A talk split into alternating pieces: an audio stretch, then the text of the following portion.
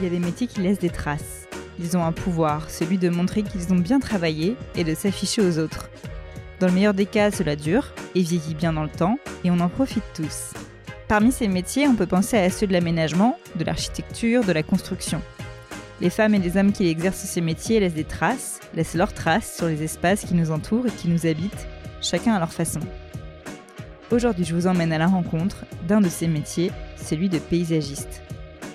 Bienvenue dans le podcast Into the Job, je suis ravie de vous retrouver pour ce nouvel épisode. Et qui dit nouvel épisode dit nouveau métier. Et comme toujours, je vous propose de mieux comprendre sa réalité. Paysagiste, c'est vraiment un métier du quotidien. Je m'explique. Partout autour de nous, il y a des espaces verts à imaginer, à façonner, à réparer et à mettre en valeur. Que ce soit un jardin public au coin de notre rue, un espace arboré à l'avant d'un hôtel, ou encore un terrain à l'abandon derrière la maison que l'on vient d'acheter. Aujourd'hui, on connaît l'importance de bien penser ces espaces verts dans les zones urbaines où l'on a eu tendance à beaucoup bétonner au XXe siècle. Parfois, on s'y perd car on pense devoir végétaliser partout. Et finalement, on se rend compte que l'on finit par aller contre la nature à faire pousser une espèce là où elle ne trouvera pas les bonnes conditions pour s'épanouir. En même temps, n'est pas pro celui qui veut. Le métier de paysagiste me fascine, car en plus d'être un métier du quotidien, c'est un métier qui croise tellement de problématiques. Environnementales, bien sûr, mais aussi sociétales, architecturales, technologiques et profondément humaines. Le métier laisse une trace, mais il ne doit pas détrôner celle de la nature. En France, on compte quasi 30 000 entreprises dédiées au secteur du paysage, qui vont de la création jusqu'à l'entretien, et un peu moins de 100 000 professionnels au total. Ça commence à représenter du monde, et il en faut bien pour s'occuper de tous les espaces verts qui nous entourent. Après avoir découvert le métier de gestionnaire forestier dans l'épisode 22 et celui d'architecte dans l'épisode 28, je vous propose d'écouter Leslie qui nous parle de son quotidien de paysagiste. Elle m'a accueilli chez elle sur sa terrasse aménagée qui plantait bien le décor. Je vous souhaite une très bonne écoute.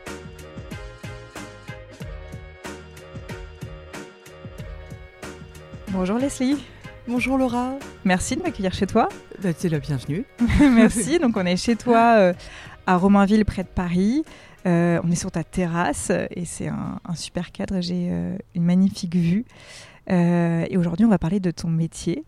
et ma première question pour toi, qui est, qui je pense, assez simple, c'est est-ce que tu peux nous parler de ton métier, nous dire en quoi ça consiste d'être paysagiste? Alors il y a plein de paysagistes différents. Euh, c'est la conception des espaces extérieurs. Ça peut aller d'un très grand espace euh, à l'échelle d'une région ou de voilà de très, très grands espaces à, des espaces plus réduits et aller jusqu'au jardin. Moi, je me suis spécialisée sur les jardins urbains. Je travaille sur des échelles réduites de projets. Euh, je travaille pour euh, des professionnels, ça peut être des sièges d'entreprise, des hôtels, des restaurants, et, mais la plupart du temps c'est pour des particuliers. Et donc je rentre vraiment dans l'histoire euh, des gens pour qui je conçois le jardin. Et, voilà, et, je, je, suis plutôt sur des, des espaces réduits. Espace réduit, ça va de combien de mètres carrés à combien de mètres carrés environ pour qu'on se rende compte? Une cinquantaine de mètres carrés à dix fois plus, je dirais à peu près. Voilà. et euh, ça fait combien de temps que tu fais ça? Alors, j'étais euh, scénographe en fait de formation. Et il y a 11 ans, j'ai suivi la, formation de, l'école du paysage de Versailles. Euh, et donc, du coup, ça fait, j'ai, au bout d'un an, je suis rentrée pour travailler dans une agence. J'ai travaillé pendant trois ans dans cette agence. Après, je me suis mise à mon compte comme indépendante. Euh, au début, j'ai travaillé plutôt pour euh, de la sensibilisation à l'environnement, au paysage, avec des enfants, euh, dans des ateliers Montessori, des choses comme ça, pendant deux ans. Et puis après, j'ai commencé à faire des projets pour les particuliers, les entreprises, de plus en plus. Et j'ai finalement créé ma société il y a quatre ans. Avec en déposant la marque qui était Lily Garden. Lily Garden, on, en, on, donnera les références à la fin de l'épisode et dans le descriptif. Et euh, donc, tout le panel de tes missions, si je reprends du, début d'un projet jusqu'à la fin, est-ce que tu peux nous lister un petit peu euh, toutes tes missions au quotidien? Alors au quotidien, il y a des, le, panel de c'est de la conception, euh, c'est la conception de l'espace. D'abord, je vais commencer par faire une analyse du site un diagnostic et essayer de voir comment on peut améliorer ce qui est existant.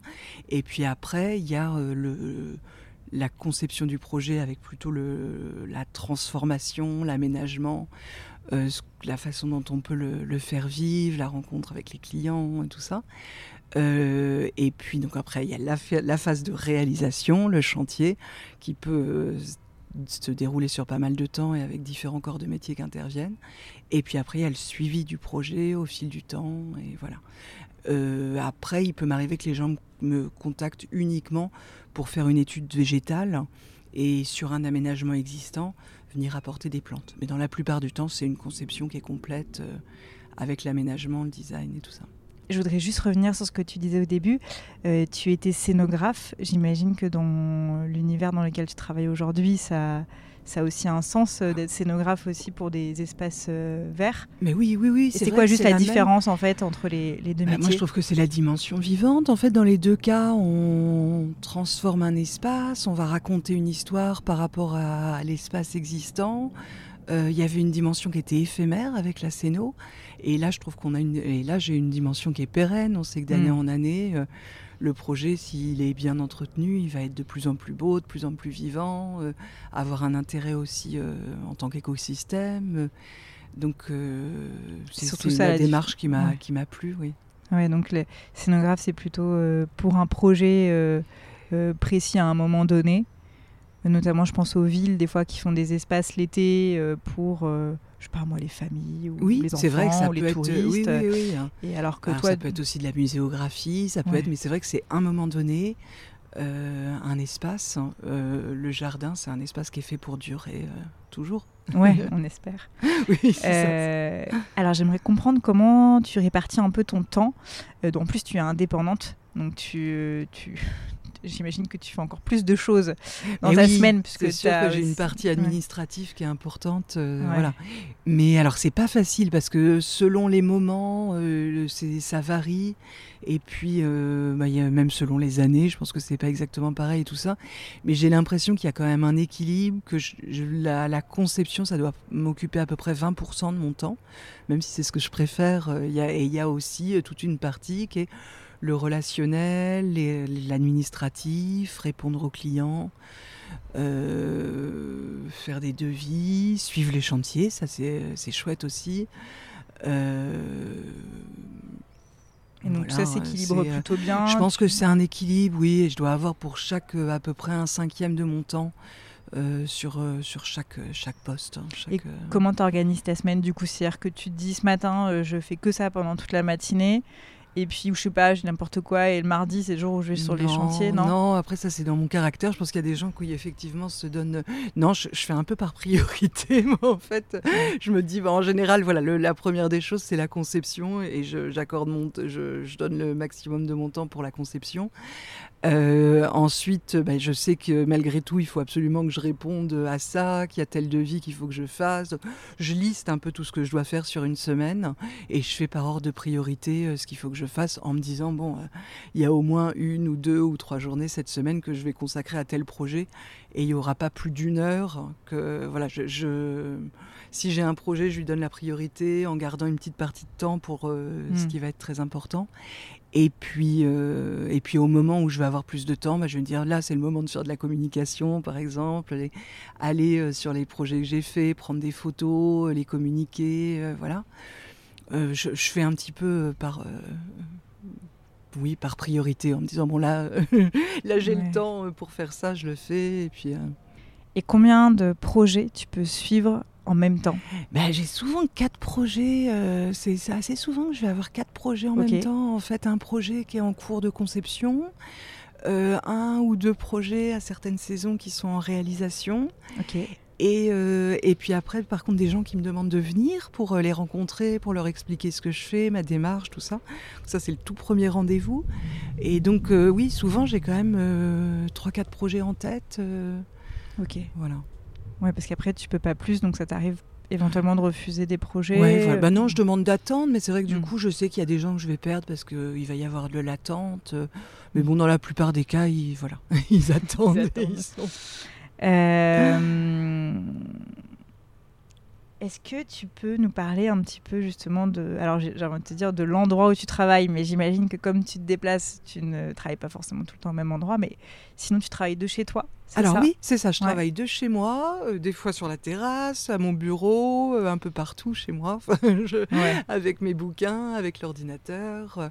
voilà, j'aime bien me déplacer. Après, je travaille chez les clients, effectivement. Alors il y a cette première, d'abord, il y a un premier rendez-vous où je vais les rencontrer, où je découvre l'espace, où je les découvre aussi, leurs goûts, leurs envies. Euh, on essaye de deviner un peu euh, comment on pourrait imaginer euh, un lieu qui leur ressemble, qui leur, qui voilà, qui après, il va y avoir un deuxième rendez-vous où je retourne chez les gens et là, c'est plus prendre les cotes, un côté plus technique, faire un diagnostic de l'espace, voir comment on peut l'améliorer plus techniquement.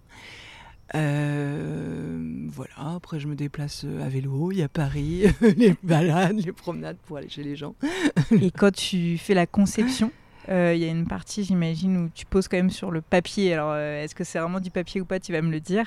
Justement, est-ce que voilà, tu es plutôt Alors, ça démarre quand même sur le papier. Quand je, je rencontre les gens, je note sur le papier ce qu'ils mm. me disent. voilà, ce que Ensuite, quand je retourne chez eux, il faut faire euh, un plan. Donc là, tout le relevé, il va se faire aussi sur papier. Mhm. Euh, et après, il y a une phase où, sur l'ordinateur, je vais dessiner justement, refaire le plan à l'échelle, prendre toutes les cotes et me remettre en tête tout ce que je me suis dit d'important. Euh, sur l'analyse du site, le diagnostic. Donc tout ça, c'est plutôt sur l'ordinateur avec un bout de papier à côté pour me noter des choses. Et, tu utilises un euh, logiciel spécifique Alors c'est euh SketchUp, qui est un logiciel Google qui est gratuit. Alors à la base, au début, j'utilisais AutoCAD. Après, il s'est avéré qu'AutoCAD, c'est bon, très bien pour la précision, mais c'est lourd. Alors que sur SketchUp, je peux aller très très vite, faire un plan euh, à l'échelle de quand même de qualité et passer surtout très vite en volume, ce qui va me permettre d'avoir vite une maquette. C'est en 3D C'est en 3D. Ok mais c'est de la 3D très facile, quoi. C'est pas de la 3D complexe. Donc ça permet de monter rapidement des volumes et de voir en, noir et blanc comme une maquette en carton, en fait, un peu ce qu'on a envie de faire et comment on va composer son espace euh, avec les hauteurs, les euh, voilà.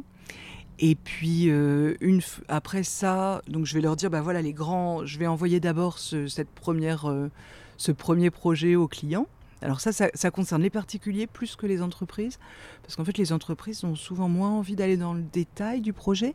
Elles veulent plus rapidement. Oui, en fait, je, je passe plus rapidement sur des choses. Euh, les projets sont souvent plus rapides en fait, parce qu'il y a une question de budget qui va être euh, plus essentielle. Et puis le, calendrier aussi, j'imagine. Le calendrier, un hôtel. un euh, hôtel, il faut aller très très vite, tout ça. Donc là, du coup, c'est vraiment, il euh, faut aller très vite et proposer des choses qui vous correspondent pile aux saisons. On peut pas leur dire, bon bah, on va attendre six mois pour que telle plante soit disponible ou tout ça. Donc hmm. voilà, on est plus sur des, oui, un calendrier. Des... Mais donc oui, pour les particuliers, je, je leur envoie d'abord cette première esquisse et puis ensuite, euh, une fois qu'on est OK sur les grands principes et les. Ils te font des allers-retours en fait. voilà. Euh, Après, on en discute, on, échange. Bah, ils vont me dire ah ben là, par exemple, on a vu qu'il y avait des chemins, c'est chouette.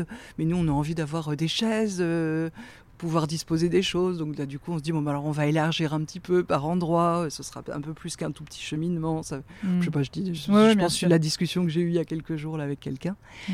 Donc voilà, ça c'est euh, pour le grand, les grands principes. Et puis après viennent les plantes, toute la palette végétale, les envies. Donc ça, je me suis imprégnée avant en général d'images, et puis je leur ai envoyé aussi des images d'ambiance, de d'écosystème en fait finalement de se dire bah là je verrais bien euh, on est dans un, dans un espace qui va être très exposé au vent, très aride.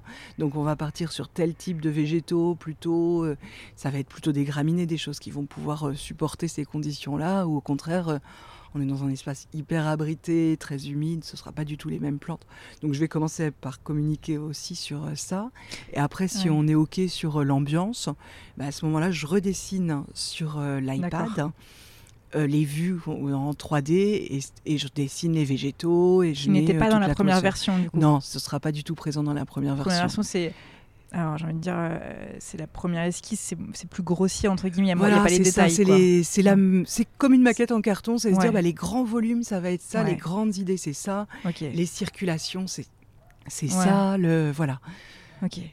Alors que la deuxième étape, tu rajoutes du coup les, le, végétal. Voilà, c'est des strates en fait qui viennent se dire ah ben là on va, ça va être une végétation basse, ça va être de plus en plus haut. C'est ici c'est très graminé, très flou. Par contre ici c'est plus structuré. J'ai tel arbre qui sera beau à cet emplacement là parce mm. qu'il va ombrager, parce que. Oui et puis tu dessines. donc on rentre dans le détail en fait avec le dessin. Et tu dessines en plus euh, pas forcément la, tête que ça aura quand ce sera planté, mais plutôt peut-être, euh, je sais voilà, pas, ce, ce dont on a envie, même des fois, c'est 3, 4 ans, 5 ans ah après. Bah, tout dépend. Après, moi, je vais me dire. Si on parle d'un arbre, ouais, pour un arbre, je vais me dire, ah, j'ai envie qu'il soit comme ça. Alors après, on peut l'acheter euh, très grand et tout ça, mm. mais c'est une histoire de budget, donc souvent, on va mm. le prendre plus petit, et puis c'est 4-5 ans plus tard. Mais mm. pour un jardin, 4-5 ans plus tard, c'est pas grave. Enfin, pour un arbre, quoi. Puis il faut se projeter euh, aussi. Oui. Pour pas avoir de mauvaises surprises. Euh, sur... Ah tiens, je pensais avoir de l'ombre ici, j'en ai pas. Euh. Pas tout de suite. Donc c'est vrai que ça, c'est des trucs qui sont possibles, par exemple, pour les particuliers, mhm. mais qui pour les entreprises, il vaut mieux être rapidement dans s'ils ont besoin d'ombre à un endroit, c'est pas dans 4-5 ans. Quoi. Oui, il faut pas dire à leurs clients d'attendre. c'est hyper intéressant. Et du coup, tu as ce deuxième plan sur l'iPad, toujours le même logiciel ou c'est un... Alors non, du coup, c'est... Euh, bah, ça pourrait être sur le... En fait, il y a eu un moment, c'était sur le... Je l'ai fait sur Photoshop, mais là, je prends le...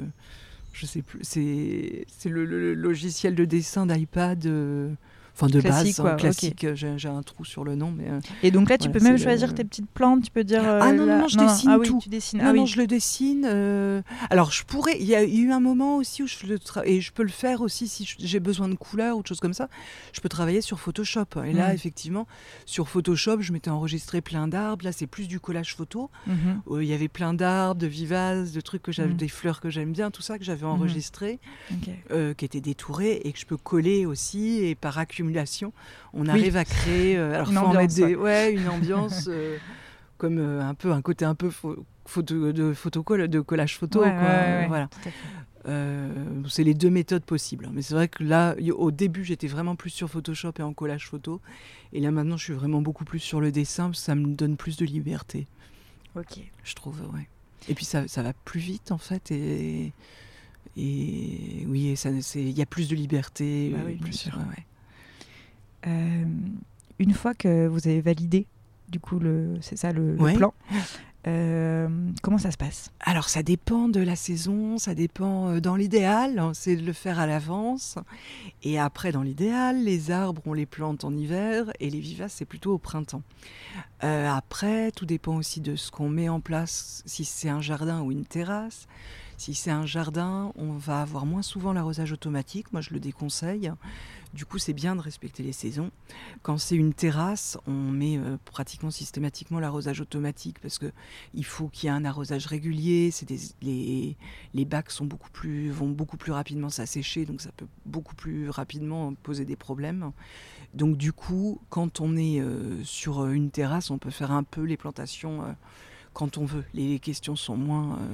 on va, de toute façon, on prendra rarement des arbres à racines nues voilà, c'est les, contraintes de temps sont, sont moins fortes.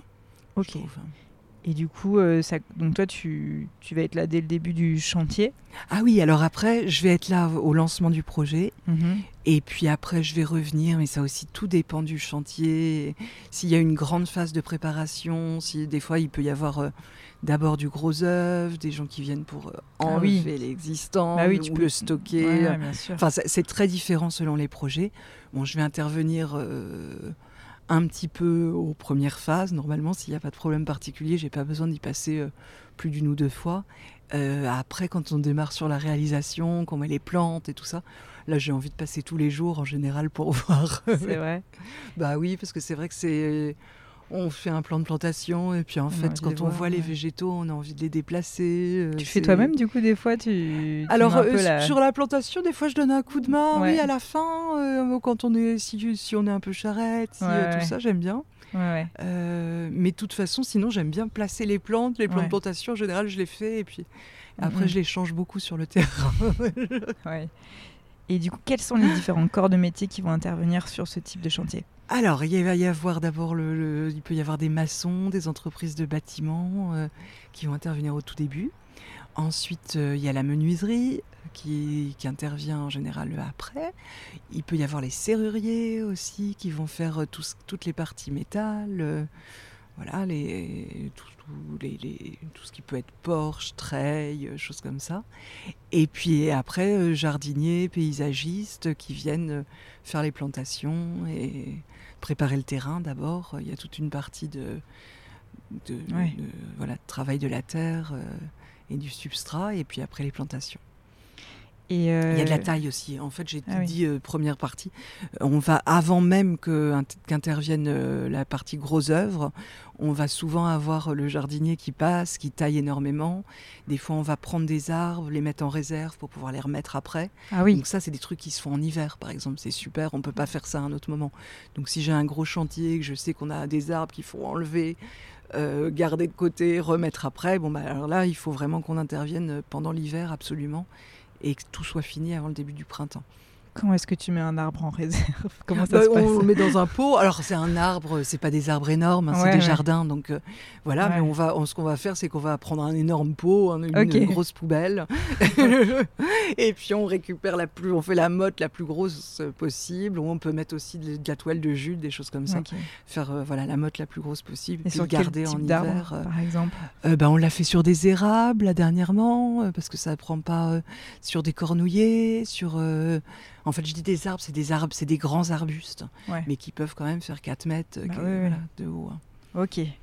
Euh, Et euh, donc, tu as pas mal de professionnels quand même, en fait, qui interviennent Ouais. sur un chantier comme celui-ci. Ouais, en général, alors en général, c'est les mêmes, sauf quand les gens. euh, Tu travailles avec les mêmes, c'est ouais, ça bah oui, oui, oui, qui sont des amis, et- des gens de Ouais. de- ouais, voilà, Ouais, en qui j'ai une pleine confiance, c'est super important. Puis ça rend les chantiers agréables. aussi. ouais, tu m'étonnes. Et euh, j'imagine que c'est pas une question facile, mais combien de temps un chantier euh, peut durer? Euh, J'imagine bien sûr, Alors, hein, ça dépend de plus la taille. long, ça peut durer presque un an. Ok. Voilà. Euh, pour moi, hein. après, il y a des chantiers beaucoup plus longs pour d'autres, mais moi, pour moi, les très longs chantiers, c'est un an, et après, des fois, ça dure trois jours, trois, quatre jours. Enfin, non, parce qu'il y a toujours la conception. Donc, si je compte et et puis tout dépense le temps aussi qui va s'écouler, le temps de, de vide des fois, ou parce que justement il y a plusieurs chantiers où c'est pas le bon moment et tout ça. Pour moi, la conception du projet, c'est une semaine pour les grandes idées, le, les principes et tout ça. Après, souvent, il y a deux, trois semaines avant que j'ai tous les devis, les prix et tout ça. Donc déjà, il y a un mois qui va s'écouler. Au plus court, il y a souvent un mois qui va s'écouler entre le moment où je démarre les dessins et où le moment Mm. où on arrive à connaître le prix et tout ça. Bien sûr. Euh, et puis après, au niveau réalisation, si c'est que de la plantation, c'est rare, mais ça peut être fait en trois jours. Euh, et si, euh, bon, voilà, et si on fait tout, c'est beaucoup plus long, beaucoup plus étalé Hmm. dans le temps. C'est vraiment. Trois jours, ça paraît très court quand même. bah, donc, si c'est ouais, uniquement, on a des plantations, l'espace est fait, Mm. c'est un jardin, on veut faire un très joli massif, amener Mm. des, je sais pas, voilà, amener plein de plantes, là, on, vraiment en réalisation, le chantier, il peut durer 2-3 jours, ouais. Et on n'a pas parlé, mais tu travailles aussi, j'imagine, avec des fournisseurs pour euh, toutes ces plantes. Ouais, voilà, il y a les pépinières, Voilà, hein, c'est ça. c'est super important, oui, oui, oui. Alors j'essaie de travailler avec des pépinières locales. euh, Donc, a- local, c'est Île-de-France. Voilà, de- Île-de-France ou les départements euh, limitrophes, pas Ouais. trop loin. Euh, donc en pépinière locale, il y a pour les, les arbustes. Euh, je, je sais pas si je vais peut-être pas citer le nom des. Enfin si, je peux vous dire. Il y a Ouais. par exemple Châtelain qui va être euh, une pépinière qui va être spécialisée en arbres fruitiers. Je fais, je fais appel à eux beaucoup. Orme de Montferrat quand c'est des érables, des choses comme ça. Parce que c'est pareil, ils sont en Île-de-France, ils produisent euh, pas mal de plantes de terre de bruyère. euh, et voilà. Et puis après, il y a toutes les pépinières de vivaces. Alors ça, c'est chouette, des pépi- euh, qui sont ou à Angers ou, euh, ou dans l'Oise euh, et qui, elles, vont produire toutes les herbes, les graminées, des plantes qui, étaient, qui ont, été un peu abandonnées pendant un moment et puis qui reviennent beaucoup. hein. Et puis qui sont voilà qui vont permettre d'avoir plein de floraisons, plein de volumes. Tu vas les voir, j'imagine, tu leur rends visite de oui, temps en voilà, temps. euh. j'adore aller dans les pépinières pour euh, quand, euh, bah, choisir les végétaux, euh, aller les chercher, euh, discuter avec eux. C'est hyper important aussi le, leurs conseils sur les. alors, il y a pour les vivaces, selon les saisons, c'est pareil, il y a des choses qui sont disponibles, plus disponibles. Ils vont nous dire ah mais là vous pouvez faire un semi, ça va marcher ou ou surtout non ça marchera pas. Attendez, tant pis, il va falloir attendre six mois, mais on, les aura un peu plus tard. Et bon, voilà, oui, oui, c'est hyper important et c'est agréable de travailler avec les pépinières productrices. Hmm. Euh, voilà, plus qu'avec les revendeurs. Donc j'essaye d'éviter les revendeurs et puis d'aller chez les producteurs. Ouais, j'imagine. Et tu parlais d'un suivi. Donc une fois que le, ça y est, tu as, conçu le jardin, il a, il a pris forme euh, et euh, tes clients sont, sont, contents. Euh, bah, c'est un jardin, c'est du vivant, donc ça ne s'arrête pas là.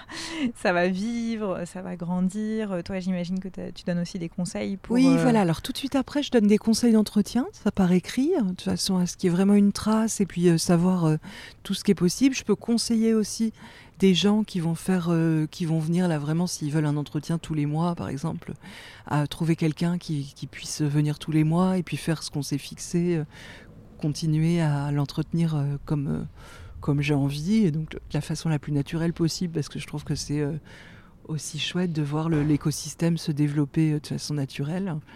Mmh. Euh, et puis après, j'aime bien revenir six mois après, quand les plantes ont commencé à pousser un peu. Un an après, c'est chouette, voilà. Et puis j'essaye de revenir régulièrement, de prendre des photos, même deux, trois ans. On voit que les gens se sont emparés des lieux, sont, mmh on, je sais pas, oui, on taille d'une certaine façon. C'est. Un lieu pour vivre, hein, c'est pas un lieu pour bah juste regarder. Donc, euh, ouais, c'est ça qui est important. Euh, en allant sur ton site, j'ai vu euh, un peu donc toutes les étapes que tu nous as décrites et et j'ai vu des mots que je ne comprenais pas et donc tout de suite ça m'a intrigué. des Notamment, euh, tu disais, donc tu, on en a parlé au début, hein, des plans, donc tu fais des plans d'implantation et des plans de plantation. Donc ça, si j'ai bien compris, ah oui. implantation, c'est vraiment... C'est le principe, c'est ça. Le plan d'implantation, c'est vraiment de se dire les grands principes, ce qu'on va construire. Ah, ici, euh, ça va être un coin repas, ici, ça va être le coin salon. C'est le ah, premier schéma, un peu le premier plan que tu as posé. Voilà, c'est ça. ça. ça. va se faire par rapport aux circulations, par rapport aux envies. Est-ce qu'ils ont des enfants qui vont avoir envie de hmm. jouer Comment comment on peut faire un espace jeu mais qui évolue dans le temps et qui après reste un espace joli et euh, puisse euh, devenir par exemple une pergola. Il y a eu un projet là dernièrement on a fait toute une pergola en métal qui servait d'agré euh, tout de suite là pour les enfants. Ils peuvent grimper dessus, faire plein de trucs. Après, il y a des plantes qui poussent dessus et ce sera une pergola pour euh, voilà pour d'autres choses ou une cabane qui peut se transformer. Enfin oui, tous les espaces, j'essaye de les, les concevoir de façon à ce qu'ils évoluent et ce que le végétal vienne les envahir aussi rapidement. Et donc, le plan de plantation, lui, c'est avec les plantes, c'est le deuxième plan. Là, c'est le détail, c'est se dire, alors ici, et puis alors ça va fonctionner avec des strates différentes. Il va y avoir ici, euh, je vais commencer par placer les grands volumes, les arbres, après les arbustes, après une strate un peu intermédiaire avec des choses qui vont faire un mètre de haut à peu près. Et puis, euh, et puis après, il y a tous les couvre-sols que j'adore aussi, qui vont permettre. Euh, de protéger le sol, d'avoir une vie vraiment et de pas avoir de la terre nue qui va s'appauvrir mmh. avec le temps mais au contraire avoir un espace complètement vert et, vivant. le plus possible. aussi permet, euh, tout ça permet la biodiversité un C'est ça. Euh, du coup, ça va permettre d'avoir une terre qui est vivante. Même sur des terrasses, on peut avoir euh, des vers de terre, un sol couvert, composter un petit coin, être, et, et, garder un sol qui est vivant et qui va pas s'appauvrir et être lessivé au fil des, pluies et des voilà, et des passages. Et j'imagine que ça, dans tous tes plans, donc tu disais, tu prends en compte bah, le, le, déjà le climat, euh, mais bon, tu es quand même essentiellement dans des régions assez proches, mais euh, euh, tu disais aussi des conditions météo. Là, par exemple, on est sur une terrasse en, hauteur. voilà, c'est pas du tout ça en compte. Bah oui, oui, complètement. Faire une terrasse, et là, c'est très exposé au vent. Du coup, c'est sec. Du coup, il y a pas mal de plantes de montagne qui vont, qui vont bien se plaire. Euh, alors que dans un jardin, on n'est pas du tout sur les mêmes contraintes. Et si le jardin il est encaissé et qu'il y a une partie euh, qui est complètement, qui est un peu en pente et tout ça, on peut avoir des plantes de milieu humide. voilà que je m'amuserais pas, que je pourrais pas utiliser ici, à moins de j'ai un petit bassin. Et, donc là, du coup, euh, et l'exposition aussi au soleil, j'imagine, non Oui, l'exposition au soleil est hyper importante aussi, bien sûr. Ouais, ouais, mhm. Et dernier terme que tu utilisais, c'était les planches d'ambiance. Donc ça, c'est quand tu envoies tes... C'est un peu un mood board, j'imagine, de, Oui, voilà, c'est exactement ça. C'est se dire au niveau euh, alors végétal et aussi architecture, en fait, et aussi design. Euh, bah, ça, ah oui, ça, ça, ça, ça, correspond bien à ce que j'imagine par rapport à votre espace, par rapport... Euh, donc, je sais pas, on est, on est dans un jardin et puis une ambiance très ombragée il va y avoir un type de plante qui va être euh, utilisable, des gros feuillages, des choses, euh, voilà, euh, ou au contraire. donc je vais leur envoyer, ça peut être à la fois des écosystèmes, des milieux naturels, se dire finalement pour une terrasse, ah ben, on est ça, me fait penser à tel espace hyper exposé au vent, de dunes, je sais pas quoi. Et puis, voilà. Donc je vais leur envoyer à la fois, ça peut être ou des, images d'ambiance d'architecture, euh, qui me paraissent bien correspondre au niveau fonctionnel ou des images d'ambiance de, de milieux naturels qui, eux, correspondent bien au niveau de l'écosystème, de, l'exposition. De...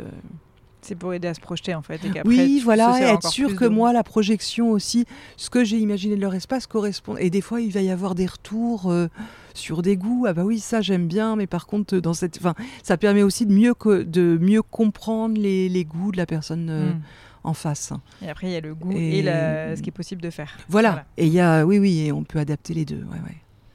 Euh, et euh, tu parlais des saisons, et j'aimerais bien y revenir aussi un petit peu. Donc, tu parlais des arbres qu'on enlevait surtout l'hiver pour les, les, replanter ensuite.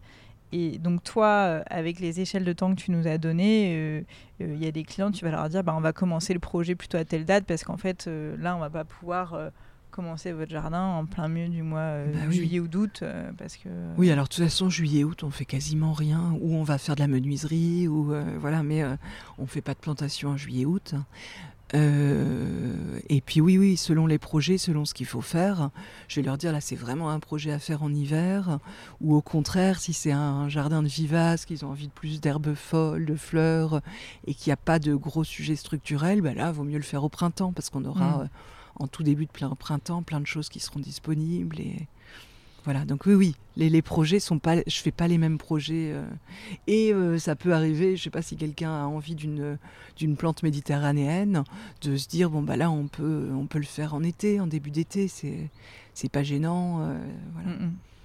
Et euh, ça veut quand même dire que toi, ton calendrier de travail est aussi impacté par ces saisons et que tu peut-être voilà. peut plus tes vacances en hiver que, ou en, en été, comme tu, vas me dire en plus, comme, comme la plupart des.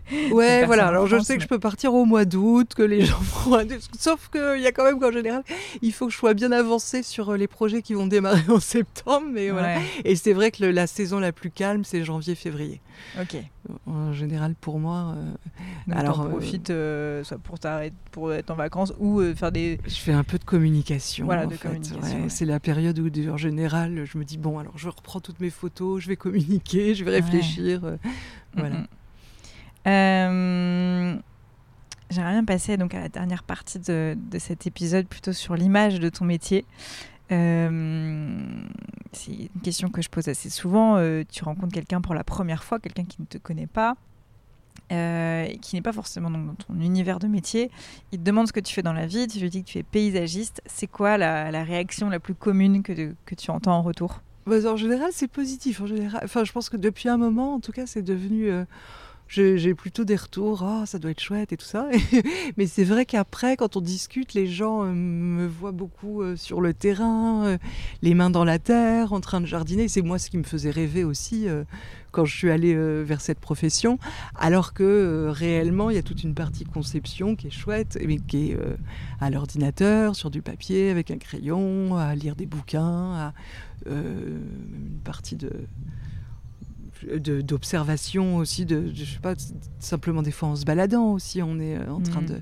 Mais c'est de la conception et c'est pas pas tant du jardinage. Oui, on confond les deux en fait. Bah ouais, est-ce que les gens confondent ça. pas jardinier et paysagiste Et alors, ce qui est une profession qui existe et tout ça, mais c'est vrai que je suis plus, euh, je je suis, plus dans la conception que dans la réalisation des projets. Mm, mm. Je, suis la réalisation des projets, je fais du suivi de chantier, mm, mais euh, je jardine occasionnellement.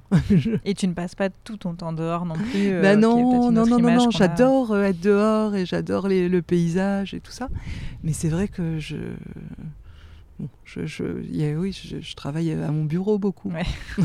il faut, il faut. Euh, et est-ce que si on te demande pas, je me posais la question, est-ce que euh, souvent on est un notre métier, on peut pas euh, fermer l'ordinateur et se dire c'est bon, je déconnecte mon cerveau complètement. Mais j'imagine que même le week-end, tu te balades. Bah, c'est ça, t'es mais ça, c'est génial, hein. Oui, euh, oui. Tu vas chez des gens, t'es invité chez des amis. Est-ce qu'on te demande aussi des avis euh, Ouais, par-ci des par-là des fois non, ça dépend. Mais euh, en tout cas, j'aime bien. Et en fait, on apprend tout le temps en observant les végétaux. Enfin, c'est vrai qu'en en faisant une balade, très facilement, on se dit ah ouais, ça c'est bien. euh, j'aime bien ce mélange de, je sais pas, de fougères avec euh, les carex, je- ou de, des choses qu'on voit comme ça en, se promenant et on se dit ah ça, ça, ça marche bien, c'est joli, voilà. Et c'est vrai que chez les gens, souvent, c'est sympa, surtout les potagers. Euh, Ouais. Il y a un potager là devant chez moi qui me fait complètement rêver des gens, euh, d'un un, un couple qui, qui s'est mis à jardiner dans la rue devant chez eux. Ils ont commencé par une petite parcelle et en fait, tous les ans, la mairie agrandit leur espace parce que c'est vraiment génial. Et tous les matins, quand je sors et que je vois euh, les... tout ce qu'ils font au niveau potager, ça, c'est super, c'est super intéressant. Ils ont le, le compost qui est au milieu de l'espace et qui redistribue. C'est un travail inlassable, c'est un énorme travail aussi au niveau Mhm. temps. Mais c'est non, c'est chouette de voir, euh, de voir ce que les gens euh, font euh, comme ça. Ouais, ouais. Et, et toi, j'imagine que en, en réponse, quand tu vas chez des gens, tu ne donnes pas un avis comme ça euh, sur les espaces, euh, notamment là, je pense des particuliers. Bah, J'essaie pas- de donner des idées. Si on me demande des Ouais. idées, je dis ah bah j'aimerais bien ça et tout ça, mais c'est vrai que je euh, comment? Oui, des fois on a l'impression que les- finalement que il y a un grand décalage entre un jardin comme ça spontané et, et, euh, le et quand on commence à concevoir, on, effectivement on, on se fait on se crée sa propre histoire. Mm. Donc euh, quand je vois l'histoire de, de gens, Ouais. d'amis, de trucs, c'est chouette aussi en fait. Et j'ai pas forcément mon histoire. À, on- Bah oui, Si on m'a pas demandé, j'ai pas à venir euh, ouais. rajouter ma propre narration à leur narration. Je- Ouais, ouais. Mais au final, je me demandais, le, le- tu vois, sur tous les jardins, les non, alors là, je parle peut-être plus des particuliers parce que c'est plus simple, mais euh, on est loin d'être beaucoup à avoir un espace bien aménagé, euh, construit. Il y en a, c'est vraiment très nature, quoi, entre guillemets. euh, ils ont laissé faire la nature. Ouais, ouais, ouais. et c'est pas forcément pensé avec, tu vois. tel Mais moi, je suis fan. hein, de la- Enfin, mon ma terrasse, j'ai pas beaucoup de temps pour l'entretenir. Et j'aime bien voir euh, des mauvaises herbes qui poussent à droite, à gauche. Et je trouve que la nature, euh, c'est aussi le grand changement par rapport à la conception euh, des jardins telle qu'elle était faite avant. C'est de plus en plus, on, on se rend compte que il l'homme a complètement artificialisé tout et, du coup laisser un peu d'espace pour la nature en ville et pour la nature en général, c'est quand même important. Donc je, bah, je trouve ça comment? Je, je conçois les espaces, j'essaye de trouver des espèces adaptées et tout ça. Après, je trouve qu'il faut laisser une part à la spontanéité et à, et à ce qui se passe naturellement. J'adore les jardins de la Highline à New York, hein, qui sont des jardins euh, de plantes, euh, de plantes avec beaucoup de plantes qui étaient considérées comme des mauvaises herbes il y a peu de temps. Puis même là, ici dans mon jardin, j'ai des euphorbes, j'ai des aquilées, euh, des fougères, des trucs qui sont qu'on trouve euh, naturellement. Mm, mm. Voilà. Bon, c'est un beau message pour euh, finir cet épisode. Laissez aussi faire la nature. ok, ben merci beaucoup euh, Leslie d'avoir pris le temps de nous expliquer ton, ton métier. Encore une fois, on parle de hum, choses assez visuelles, donc je pense qu'on partagera euh, aussi euh, des photos de tes réalisations. Ah bah si- super, oui, oui, oui, c'est vrai que je, ouais, oui, c'est, Bah oui, c'est- on a, c'est bizarre de parler d'image, de- Bah ouais, c'est chouette, et c'est chouette, c'est un exercice intéressant. ouais. Mais Et donc, on retrouve tout ton travail euh, sur ton site lilygarden.fr. oui, exactement. .fr. Ouais, ouais. Et euh, voilà, je mettrai le lien sur, euh, sur Instagram et sur le descriptif de l'épisode. Et, euh, et donc, si on veut faire appel à toi, on, on va aussi sur ton site et il y a- il y, a tout ce qu'il faut. Et vous aurez tout en tête sur le- la façon dont ça se passe. Bon, super, merci, Merci beaucoup. beaucoup. j'étais ravie aussi. Merci. Encore merci à Leslie de m'avoir accueilli chez elle et d'avoir partagé son métier avec nous. Vous pouvez retrouver son travail et ses réalisations sur son site lilygarden.fr et sur son compte Instagram lilygarden.paysagiste. Lily, ça s'écrit L-I-L-I et garden comme jardin en anglais. Et merci à vous d'avoir écouté cet épisode, j'espère qu'il vous a plu. Et si c'est le cas, partagez-le à un ami, à votre sœur ou à un collègue. Prenez juste deux minutes pour laisser un avis et laissez 5 étoiles sur votre application d'écoute. Cela m'aide énormément à faire découvrir le podcast à de nouvelles personnes. Je vous retrouve bientôt pour un nouvel épisode.